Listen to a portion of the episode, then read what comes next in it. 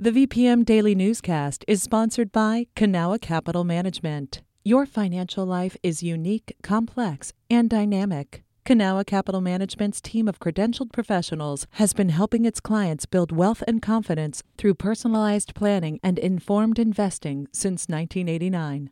Learn more at kancap.com. That's K A N C A P.com. You're listening to the VPM Daily Newscast, a recap of today's top stories in Central Virginia. From the VPM Newsroom in Richmond, I'm Benjamin Dolly. The Supreme Court yesterday indicated support of a lower court's ruling in favor of Gavin Grimm, an advocate for the transgender community who sued his school district for not allowing him to use the boys' restroom. Patrick Larsen has more. Grimm, now 22, sued Gloucester County Public Schools in 2015.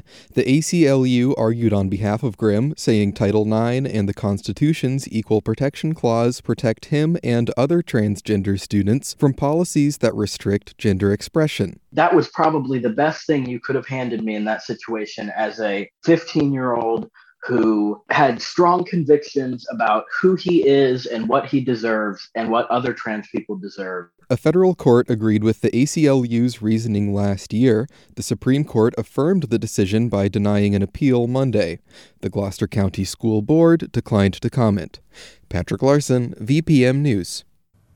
Yesterday, Governor Ralph Northam signed four bills into law to make voting easier. Ian Stewart reports. Northam says he chose to sign the bills in front of the Capitol Square Civil Rights Memorial for a reason. It is a powerful, powerful reminder that we cannot take civil rights, especially voting rights, for granted. We have to continually make sure that they're protected. The bills signed include many temporary measures that were enacted during the pandemic. They include early in person voting on Sundays, establishing drop off locations, and continuing curbside options. Northam cited his recent adoption of the Voting Rights Act as one way Virginia is removing barriers to the polls. The act protects against voter suppression, discrimination, and intimidation. The governor says too many states are making access to voting more restrictive and that Virginia and the rest of the country must move in the opposite direction. Ian Stewart, VPM News.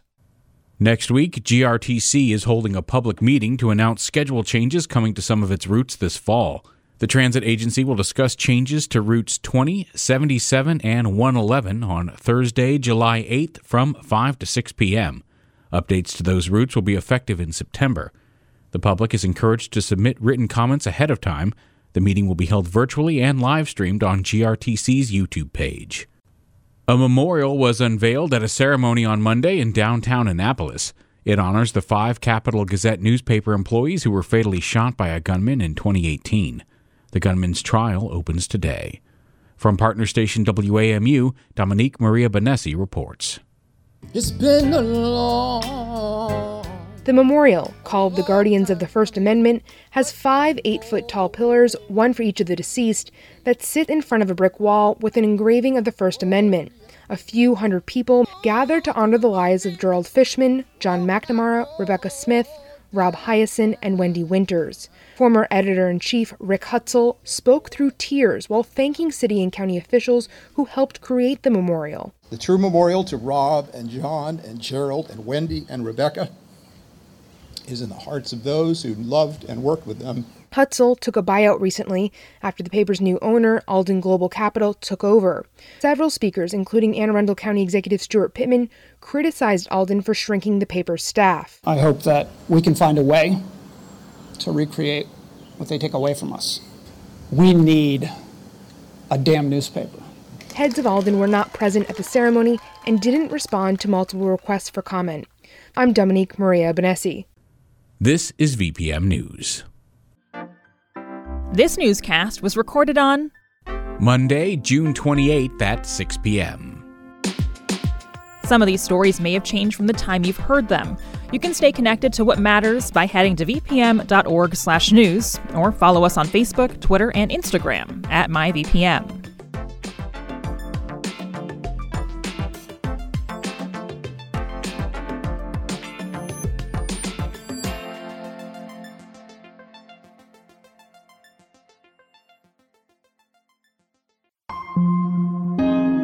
VPM. Hi, it's Terry Gross, the host of Fresh Air. We bring you in depth, long form interviews with actors, directors, musicians, authors, journalists, and more. Listen to our Peabody Award winning Fresh Air podcast from WHYY and NPR.